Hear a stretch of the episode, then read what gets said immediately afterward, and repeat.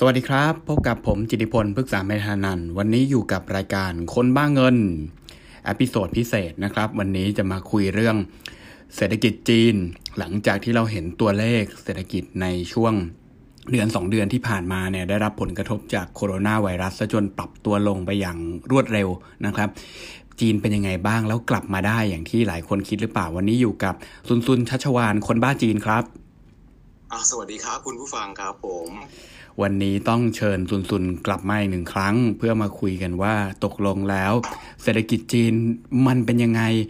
น่าจะเป็นที่แรกของโลกที่ฟื้นตัวได้ แต่ทำไมตัวเลขออกมาแล้ว โอ้โห น่าตกใจขนาดนี้ครับโอ้โห จริง ๆ เรามาลองดูตัวเลขจีนนะครับที่ออกมาช่วง เดือนมกรากุมภานะจะเห็นว่า โอ้โห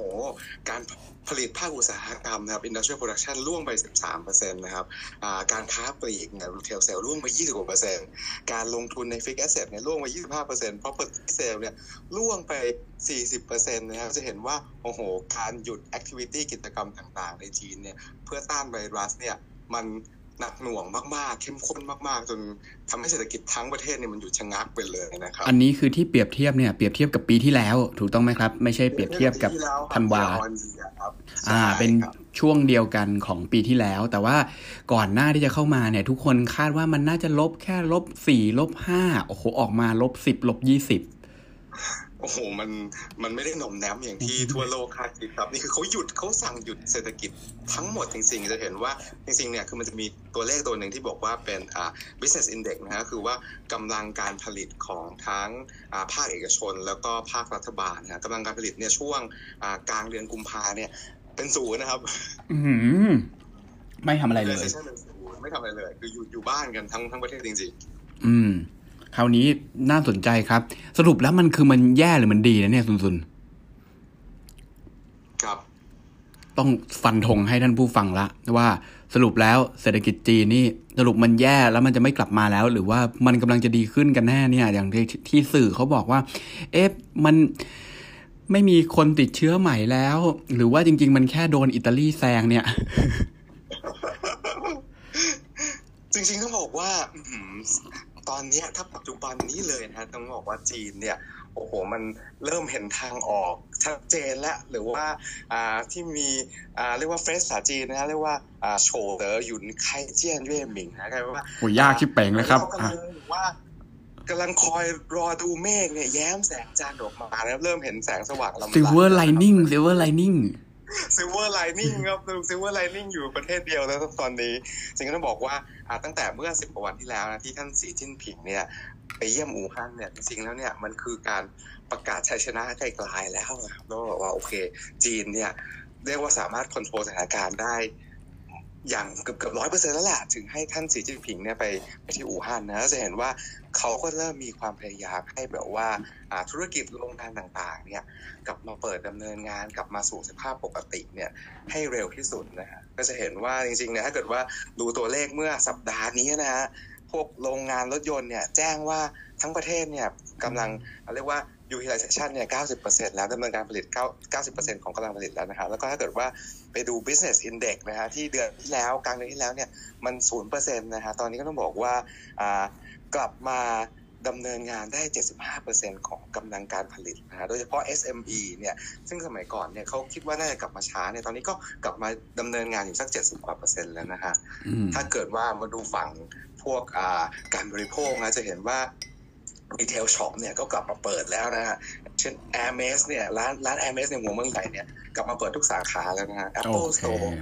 ก็กลับมาเปิดแล้ว ร้านอ่าจิวไท่ฟุกเนี่ยก็กลับมาเปิดพันกว่าสาขาสามพันกว่าสาขาก็คือ เปิดมาในเมืองจีนเนี่ยเริ่มทยอยเปิดแล้วเขาคิดว่าไอ้คนจีนเนี่ยมันอยู่ในบ้านอยู่ในอพาร์ทเมนต์มาเป็นเดือนเนี่ย มันอัดอั้นนะครับอยากจะมาช้อปปิ้งอืม คราวนี้ ซุนซุนคิดว่านโยบายไหนที่ทำให้จีนประสบความสำเร็จ แล้วคิดว่าเมื่อไหร่ที่ทางการจีนจะให้คนสามารถเดินทางออกนอกประเทศได้ครับจริงๆมาดูที่นโยบายก่อนแล้วกันครับเริ่มนโยบายก่อนเนี่ยก็จะเห็นว่าจริง ๆ จีนเนี่ยผมว่านโยบายฟื้นฟูเศรษฐกิจหลังจากวิกฤตโควิด -19 เนี่ย แบ่งนโยบายออกเป็นเรียกว่าเป็นสี่กล่องหลักๆนะฮะต้องมีตัวเลขเสมอมาสี่กล่องหลักๆนะก็บอกว่ากล่องแรกเนี่ยก็จะเป็นเรื่อง liquidity นะฮะคือ make sure ว่าธุรกิจที่มันได้รับผลกระทบเรื่องทั้งทั้งกระแสเงินสดนะฮะจากวิกฤตเนี่ยมันจะไม่เจ๊งนะฮะ จริงๆเนี่ยสิ่งสิ่งสิ่งที่เขาทำก็คือคืออ่า PBOC แบงก์ชาติของจีนนะของคุณอี้กังเนี่ยเขาอัดเงินเข้าไปนะครับ8แสนล้านหยวนครับเพื่อไป roll over SME หนี้ของ SME ทั้งหมดนะฮะคือถ้าเกิดว่า8แสนล้านหยวน ใครไม่จ่ายขอ roll over ไปก่อน อืม แต่ถ้าเกิดว่าแบงค์ที่ยอมให้ roll over เนี่ยก็จะบอกว่าก็จะมีรางวัลให้นะเขาเขาก็จะคัดอ่า reserve requirement หนึ่งเปอร์เซ็นต์นะจากสิบสองเปอร์เซ็นที่จะต้องฝากไว้กับแบงค์ชาติเนี่ย เอาเอาไปใช้ได้หนึ่งเปอร์เซ็นเพิ่มนะก็จะเรียกว่าเป็นแค่นี้ก็ยอมแล้วเหรอโอ้ยอมครับยอมครับ แบงก์อเมริกานี่กดดันเฟดจนต้องลด reserve requirement เหลือศูนย์น่ะคือต้องบอกว่าผมว่านโยบายการเงินจีนเนี่ยมันก็เรียกว่าทาร์เก็ตได้เรียกว่า target สู่เป้าหมายได้ค่อนข้างชัดเจนเห็นว่าเฟดเนี่ยลดดอกเบี้ยเนี่ยทำอะไรไม่ได้เลย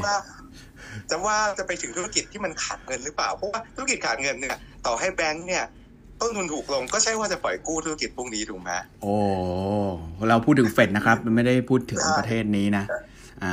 แล้วบอกว่าเห็นเลยว่าจีนเนี่ยนโยบายเขาค่อนข้าง target ชัดเจนนะก็คือค่อนข้าง ไปถึงคนที่เดือดร้อนแล้วกันว่าอ่าอย่างที่สองอย่างที่สองอย่างที่สองก็คงจะเป็นเรื่องอ่าโลจิสติกนะคะก็คือทำให้เรียกว่า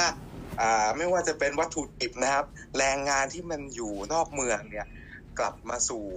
โรงงานกลับมาสู่ห้างร้านบริษัทเนี่ยเพื่อให้ธุรกิจเนี่ยกลับมาดำเนินการเต็ม capacity ได้เร็วที่สุด อันนี้ต้อง encourage ยังไง นี่ตอนนี้เราล็อกดาวน์กรุงเทพไปแล้วเนี่ย คือจะให้กลับมาเนี่ยผมว่า โอ้ย เห็นผมไปเดินห้างมาล่าสุดนี่พนักงานนี่ ตอกบัตรออกกันใหญ่เลยนะเยอะกว่าคนในห้างนะเพิ่งเคยเห็นเป็นครั้งแรก แล้วต้องทำยังไงให้เขากลับมาได้เนี่ยจริงๆต้องบอกว่าอันนี้มันเป็นฝั่ง supply side เนี่ยถ้าเกิดว่าอ่า เรียกว่าอะไรนะ เพิ่มเที่ยวรถเพิ่มเที่ยวรถไฟเพิ่มเที่ยวเครื่องบินเนี่ย ก็คิดว่าคนน่าจะ อยากกลับมาแล้วอะแล้วผมว่าอย่างรัฐบาลจีนเนี่ยดีไม่ดีเนี่ย อาจจะให้ข้าราชการเนี่ยไปตามคนบอกว่าเฮ้ยกลับมาได้แล้วนะครับ เริ่มเริ่มงานกันแล้วนะครับ โอ้ต้องทำกันน่าจะขนาดนั้นน่าจะมีความโปรแอคทีฟมากขึ้นเป็นพิเศษนะ เพราะว่าเกิดว่า อืมธุรกิจมันดำเนินงานไม่ได้เนี่ยเศรษฐกิจมันก็ยังไม่ฟื้นด้วยนะครับโอเค ต่อไป เห็นว่าสองกล่องแรกเนี่ยมันเป็น supply side นะอีกสองกล่องถัดมาเนี่ยก็จะเป็น demand side นะฮะแล้วก็กล่องที่สามที่พูดถึงเนี่ยก็จะเป็นเรื่องอ่านโยบายที่ส่งเสริมเรื่องการลงทุนของต่างชาตินะจริงก็ค่อนข้างสำคัญนะเพราะว่าจริงๆก็คือก็เลยไปสักพักหนึ่งนะเรื่องเรื่องการสนับสนุนการลงทุนต่างชาติ แต่คิดว่าช่วงนี้เนี่ย เรียกว่าเป็นทั้งโลกเนี่ยจีนเนี่ย operate ได้อยู่ที่เดียวเขาเคยมองว่าน่าจะเป็นโอกาสว่าเฮ้ยถ้าต่างชาติเนี่ยโห ที่ไหนเนี่ยคุณดำเนินงานไม่ได้เลยอะเงินเงินมาลงจีนเพิ่มไหมอ่าเราก็บอกว่าจีนเนี่ยคือจะเริ่มบอกว่าจะพิจารณาเนี่ยขยายลิสต์อุตสาหกรรมเนี่ยที่ต่างชาติปัจจุบันลงทุนไม่ได้เนี่ยก็จะพิจารณาบอกว่าโอเค เปลี่ยนมาลงทุนได้ละ แล้วก็พวกกระบวนการอนุมัติการลงทุนนะการนำเข้าอุปกรณ์ทั้งหลักเนี่ยก็จะปรับให้ให้ขึ้นนะจริงๆต้องบอกว่าเรื่องการ เร่งให้ธุรกิจกลับมาดำเนินงานได้เนี่ยเขาบอกว่าเขาจะดูแลบริษัทต่างชาติที่ลงทุนในจีน เกินหนึ่งพันล้านเหรียญเนี่ยเป็นพิเศษเดี๋ยวรัฐบาลท้องถิ่นดูให้คนงานไม่ครบ เดี๋ยวไปหามาให้อะไรอย่างนั้นเลย อืม โอเค ส่วนนโยบายสุดท้ายเนี่ยที่เขา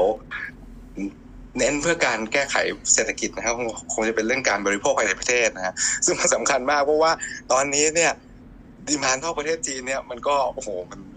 พังเลเทนะเพราะตัวโลกมัน มันคงไม่มีใครมานั่งซื้อของจากมีอารมณ์อยากอยากซื้อของในจีนนะก็เลยโอเคงั้นก็มาดูที่เพิ่มการบริโภคภายในประเทศนโยบายที่เขาออกมาเนี่ยก็คืออเพิ่มโคต้าซื้อรถยนต์นะสมัยก่อนก็คือรถติดมากเขาก็เลยจำกัดโคต้าซื้อรถยนต์ตอนนี้บอกรถคันที่สองไปเลย รถคันที่สามไม่สีซื้อเถอะ โอเค ซื้อหน่อยเพราะว่าเพราะว่าเห็นเห็นว่าโหตัวเลขอ่าซื้อรถเนี่ยช่วงเดือนแจนเดือนแปดเนี่ยมันหายไปเก้าสิบเปอร์เซ็นต์เดียวอันเดียนะมันหนักอุตสาหกรรมมันแบบจะแย่แล้วนะครับแล้วก็สิ่งที่เขาอยากจะกระตุ้นเพิ่มก็คือเร่งสร้างเครือข่าย 5G นะมันใช้งานให้ได้เร็วที่สุดนะกะว่าจะเกิดเศรษฐกิจใหม่ ๆ เกิดธุรกิจใหม่ ๆ ขึ้นมาในจีนถ้าเกิดมี 5G นะฮะแล้วก็อีกปัจจุบันแล้วก็อีกอีกอีกเรื่องหนึ่งก็คงจะเป็นเรื่องอ่า ส่งเสริมการท่องเที่ยวไปในประเทศนะซึ่งโอเค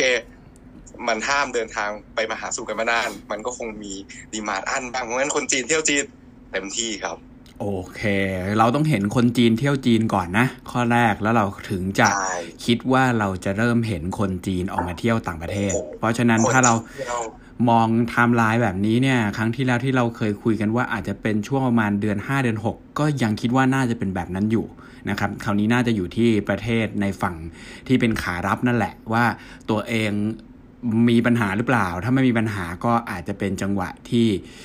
กลับมาได้ในช่วงนั้น คราวนี้มันจะมีคำถามเยอะมากเลยนะครับ แล้วผมก็เห็นพวกตามเว็บบอร์ด พวกฝรั่งนะ อ่า พวกยุโรป พวกอเมริกาเนี่ยกลับมาพูดอีกแล้วว่า winter is coming back นะ อ่า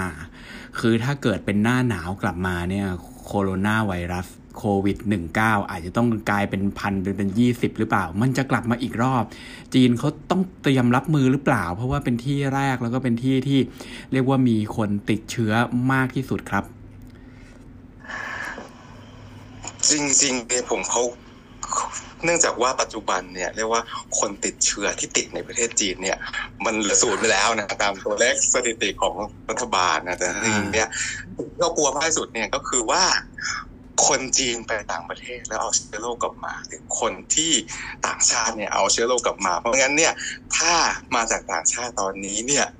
มาถึงจีนเนี่ยโดนกักตัว 14 วันออกค่าใช้จ่ายเองโอ้ไว้ก่อนนะครับคือเขากังวลมากๆเพราะว่าโอ้โหคุณอุตส่าห์หยุดกดปุ่มสวิตช์อยู่เศรษฐกิจทั้งทั้งหมดเนี่ยเพื่อจะให้ต่างชาติเอาเชื้อมาติดอีกเนี่ยโอ้โหมันเป็นเรื่องที่ยอมไม่ได้นะฮะอืมอ่า ส่วนเรื่องโอ้โหจะระบาดครั้งที่สองไหมเนี่ยบอกว่า ผมว่าคงต้องค่อยๆประเมินกันดูอยู่ เพราะว่าจริงๆเขาบอกว่าเชื้อโรคเนี่ยความรู้ก็ยังไม่ค่อยมากนะว่ามัน work กันยังไง ที่แน่ ๆ เนี่ยทางเรียกว่าทางผู้นำในการผู้นำด้านนโยบายเนี่ยของจีนเนี่ยคนด็อกเตอร์จางเหวินหงเนี่ยเขาบอกวางว่าเออเนี่ยเขามองว่า กว่าทั่วโลกเนี่ยจะระงับการระบาดได้หรือสถานการณ์คลี่คลายเนี่ยอืมเขามองไปช่วงอ่า summer นี่นะฮะคือประมาณอ่า July August นะฮะกว่าสถานการณ์ระลอกแรก wave แรกเนี่ย มันจะบรรเทาได้เนี่ย ก็คงต้องเป็นช่วงนั้น แต่ถามว่า wave สองเนี่ย ถ้ามี wave สอง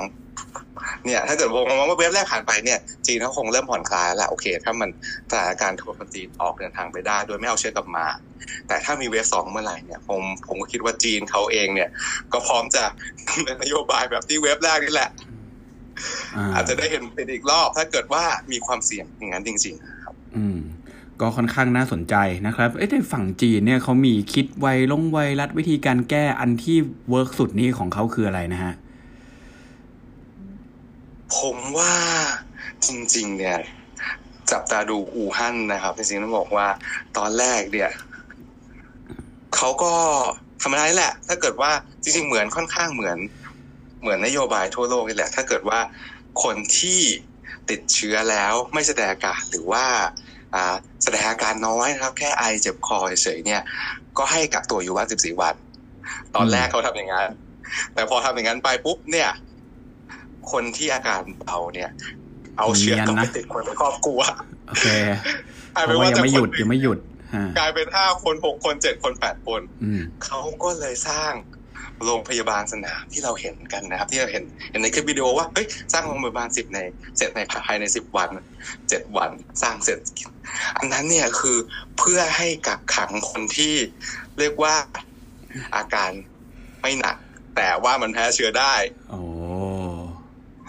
ใช่ซึ่งเขาก็มองว่าตอนนี้คือทางทางทางจีนเนี่ยเขาแสดงความเห็นเลยว่าโหอย่างอเมริกาเนี่ย หรือยุโรปเนี่ยไม่รอดแน่ที่คนเยอะๆเนี่ย เพราะว่าคนที่อาการเบาเนี่ย คุณให้อยู่บ้าน ซึ่งจริงๆเนี่ยพออยู่บ้านปุ๊บเอาไปติดพ่อแม่เอาไปติดพี่น้อง อืมเรื่องจริงจีนเนี่ยเขานโยบายคือ aggressive มากครับ ใครตรวจเจอ จับเก็บส่วนกลางหมด อืมเรี ยกว่าอย่างนั้นดีกว่า เพราะฉะนั้นคือจุดอ่อนนี่เป็นจุดที่ต้องระมัดระวังเลยนะครับ เพราะว่าถ้ามองดูในมุมของเศรษฐกิจเนี่ย เราจะเห็นได้ชัดเจนว่าทั่วโลกโอกาสที่จะ กลายเป็นจีนเลเวล2เลเวล3เนี่ยผมเชื่อว่ามีความเป็นไปได้อยู่มากนะครับ ตอนนี้คือออย่าเพิ่งคิดว่าเราล็อกดาวน์แล้วทุกอย่างมันจะจบง่ายๆ โดยเฉพาะอย่างยิ่งในฝั่งของตะวันตกเนี่ยซึ่งซึ่งอิตาลีนี่เป็นเป็นเคสที่ผมเชื่อว่าเป็นอิกนอรันในช่วงแรกนะครับ ก็เลยทำให้พลาดไปอย่างรุนแรง อ่า อเมริกาก็เหมือนกัน ผมเชื่อว่าโรคนี้เนี่ย ถ้าฟังมาจากทั้งหมดเนี่ย คือจุด อ่อนจริง ๆ เลยก็คือว่าถ้าเกิดคนเนี่ยไม่เชื่ออยู่แล้ว เหมือนท่านประธานาธิบดีโดนัลด์ทรัมป์ที่ไม่เชื่ออยู่แล้วว่า มันจะเป็นปัญหาเนี่ยคือตัวเลขมันจะหยุดไม่อยู่ ถามว่ากระทบกับการตายจริงหรือเปล่าเนี่ยนี่ผมไม่คิดว่าแบบนั้น แต่ผมเชื่อว่ากระทบกับเศรษฐกิจแน่นอน แล้ววิธีการแก้เนี่ยแม้กระทั่งเป็นจีน ตอนจบมันก็ไม่ใช่ไวเออไม่ใช่การแก้ด้วยแอนตี้ไวรัสนะฮะ ไม่ใช่สุดท้ายออก Kaspersky หรืออะไรมานี่แล้วมันมันจบได้นะ Kaspersky Norton นะครับ ถูกมันมันไม่ใช่แบบว่าเราคิดแอนตี้ไวรัสหรือว่าเราคิดวัคซีนแล้วมันจบสุดท้ายแล้วมันคือทำยังไงก็ได้ที่ต้องทำให้คนเนี่ยหยุดแพร่เชื้อตัวเลขมันถึงจะจบเออเพราะว่าเหมือนหวัดนะฮะมันความต่างก็คือว่าเออมันสามารถติดกันง่าย แล้วตัวเลขถ้าจะทำให้มันลดลง แล้วก็บอกถ้าจะบอกว่าความมั่นใจอยู่ที่ตัวเลขเนี่ย มันต้องทำให้คนและโอกาสติดเนี่ยมันน้อยลง อ่า ผมสรุปอย่างนี้ดีกว่า แล้วก็ก่อนที่จะจบกันไป ผมขอสรุปทั้งหมดให้ฟังอีกรอบหนึ่งนะครับว่าในฝั่งของจีนเนี่ยผมกับซุนซุนก็คุยกันละว่าตัวเลขเศรษฐกิจในช่วงแรกเนี่ยมันปรับตัวลงอย่างรวดเร็วนะครับ แล้วก็แรงกว่าที่หลายคนคิดนะครับ หลายคนคิดว่าน่าจะลบแค่ประมาณลบ5ลบ6กลายมาเป็นลบแบบ double digit นะครับลบ10ลบ20 แต่ว่าจีนเริ่มมีสัญญาณการฟื้นตัวของเศรษฐกิจกลับมาแล้วเป็นที่แรกนะครับ สัญญาณต่อไปที่เราควรจะต้องเห็นเนี่ยก็คือการปล่อยให้คนจีนสามารถเดินทางไปในเเมืองจีนกันเองได้ก่อนถูกต้องไหมครับคุณซุนใช่ครับข้อแรกแล้วก็ก่อ่าพอจุดนี้จบปับ๊บเราค่อยมาว่ากันว่าน่าจะเป็นยังไง ส่วนในมุมของซิมูลัสก็อย่างที่บอก 4 กล่องที่เราคุยกันไปนะครับ นโยบายทางการเงินช่วยแก้สภาพคล่องก่อนนะครับ หลังจากนั้นเนี่ยก็เป็นนโยบายในเชิงของ เศรษฐกิจที่ทำให้ทุกอย่างเนี่ยสามารถกลับมาโอเปเรตได้ จะมีอยู่ 3 แบบนะครับ แบบแรกก็คือเยียวยา แบบที่ 2 ก็คืออทำให้เขากลับมาทำ business as usual ได้นะครับ แล้วก็แบบที่3เนี่ยก็คือดันกลับมาให้มันมีดีมานกลับมานะครับมีดีมานกลับมาเนี่ยมันต้องบอกว่าต้องมากกว่าดีมานที่เคยลดลงไป มันถึงจะดึงเศรษฐกิจกลับมาได้ คราวนี้อยากให้ลงทุนลองฟันธงสิอ่าว่าปีนี้ นักลงทุนทุกท่าน หรือว่าคนที่ฟังกันเนี่ย หวังกับ GDP จีนเอาทั้งปีนะ คิดว่าเท่าไหร่จริงๆต้องบอกว่ามันแสนสาหัสมากครับต้องบอกว่า พอถ้าเกิดว่าเนี่ย quarter แรกเนี่ยมันลงไปเยอะๆเนี่ยอย่าง Goldman Sachs เนี่ยเขาคาดการณ์ว่าอาจจะลงไปถึงสิบเปอร์เซ็นต์นะฮะทีนี้ถ้าเกิดว่าถ้าเกิดว่าลงไปถึงสิบเปอร์เซ็นต์ quarter แรกเนี่ย quarter สองสามสี่เนี่ยโอ้โหต้องเรียกว่าโตสิบเปอร์เซ็นต์ทุก quarter เนี่ยยังดึงมา ได้ห้าได้หกเองนะครับ เนี่ย อืม เพราะฉะนั้นถ้าเกิดว่าฟันมาต้องฟันมาเลยใช่ไหมครับต้องบอกว่า คือปีนี้ต้องบอกว่าสองพันยี่สิบเนี่ยสามเปอร์เซ็นถึงไหมสองพันยี่สิบเนี่ยเขามี target นะครับเขามี target ว่าปีนี้ต้องโตห้าจุดห้าเปอร์เซ็นแล้วก็เป็น target ที่ค่อนข้างเรียกว่า จารึกไว้ในศิลา เพราะว่าเป็น target ที่ทั้งสีจิ้นผิงเนี่ย promise กับชาวจีนทั่วประเทศไว้เมื่อปี 2010 ว่า 2020 เนี่ย GDP ของจีนจะมีขนาดเป็น 2 เท่าของ GDP ปี 2010 เพื่อเป็นขาดขาดอีกห้าเปอร์เซ็นต์เองเหรอ อ้โหห้าจุดห้าเปอร์เซ็นต์ด้วยครับห้าจุดห้าเปอร์เซ็นต์เนี้ยตอนนี้มันมันคือเก้าสิบสี่จุดห้าขออีกห้านี่จะได้ โอ้โห ปีนี้มันซึ่งต้องบอกว่า มันมันโดนปีนี้พอดีต้องบอกว่าเป็นแล้วต้องบอกว่าเป็นปีสุดท้ายแล้วครับ ปีนี้ที่จีนจะตั้ง target เพราะว่า target เนี้ยถ้าเกิดได้ target เนี่ย ท่านสีท่านสีจิ้นผิงก็จะบอกว่า เนี่ย ประเทศจีนของเราเนี่ย เข้าสู่เป็น ประเทศความร่ำรวยปานกลางอย่างเป็นทางการแล้ว แล้โอ้วก็เป็นวางแหวนไว้หมดทุกอย่าง เป็นของขวัญสำหรับชาวจีนเพื่อฉลองครบหนึ่งร้อยปีพรรคคอมมิวนิสต์จีนทำให้ชาวจีนทั้งประเทศเป็นประเทศที่ร่ำรวยปานกลาง 2020 ต้องการอีก 5.5เปอร์เซ็นต์เอาตกลงไหวไหมขอฟันธงหนึ่งทีสิขอมาตรงที่เกือบไหว เดี๋ยวต้องอัดสติมูลัสอีกเต็มที่อินฟ a าสตรักเจอร์อะไร ต้องมา เพราะว่าถ้าปีนี้โชว์สองเปอร์เซ็นสามเปอร์เซ็นโอ้โห ไม่รู้จะตอบชาวจีนยังไง ขอใกล้ๆสี่ห้าเปอร์เซ็นยังดีกว่า โอเค เพราะฉะนั้นสิ่งที่เราควรคาดหวังได้เลยก็คือว่าครึ่งหลังของปีเนี่ย ผมเชื่อว่าสติมูลัสในประเทศจีนเนี่ย รับรองว่ามากมายมหาศาล ไม่มีการโฮแบ็กละไม่มีการบอกว่าโอ้นี่สูงโน่นนี่นั่นนะฮะ คือทำตรงนี้ให้ได้ก่อน จบก่อนได้ตามเป้า หลังจากนั้นค่อยว่ากันถูกไหมฮะเพราะว่าปีหน้าไม่มีเป้าแล้วโอเคแต่ว่าปีเนี้ยมีเป้า ขอหน่อยหน้ามันเป็นศิลาจารึกขอหน่อยใช่เป็นศิลาจารึกไม่อย่างนั้นเนี่ยร้อยปีพรรคคอมมิวนิสต์จีนไม่มีอะไรจะฉลองครับ โอ้ยเก้าเก้าก็ฉลองไปเถอะนะฮะอ่าแค่นี้ก็ดีแล้ว ตัวเลขมันยังไม่มงคลครับขอร้อยปี ขออีกหน่อย โอเคได้วันนี้ก็ถือว่าได้ความรู้กันมากนะครับ แล้วก็หวังว่าทุกคนจะ เห็นแนวโน้มนะครับว่าการระบาดของไวรัสเนี่ยส่งผลกระทบยังไงกับเศรษฐกิจจีนเป็นตัวอย่างที่ชัดเจนที่สุดนะครับแล้วก็เป็นตัวอย่างแรกเขากลับมาได้อย่างไรนะครับด้วยนโยบายเศรษฐกิจลักษณะไหน แล้วปีนี้น่าจะไปต่อได้ด้วยแนวโน้มการกระตุ้นเศรษฐกิจระดับไหนก็คิดว่าน่าจะ ฟังครบกันหมดนะครับ แล้ววันนี้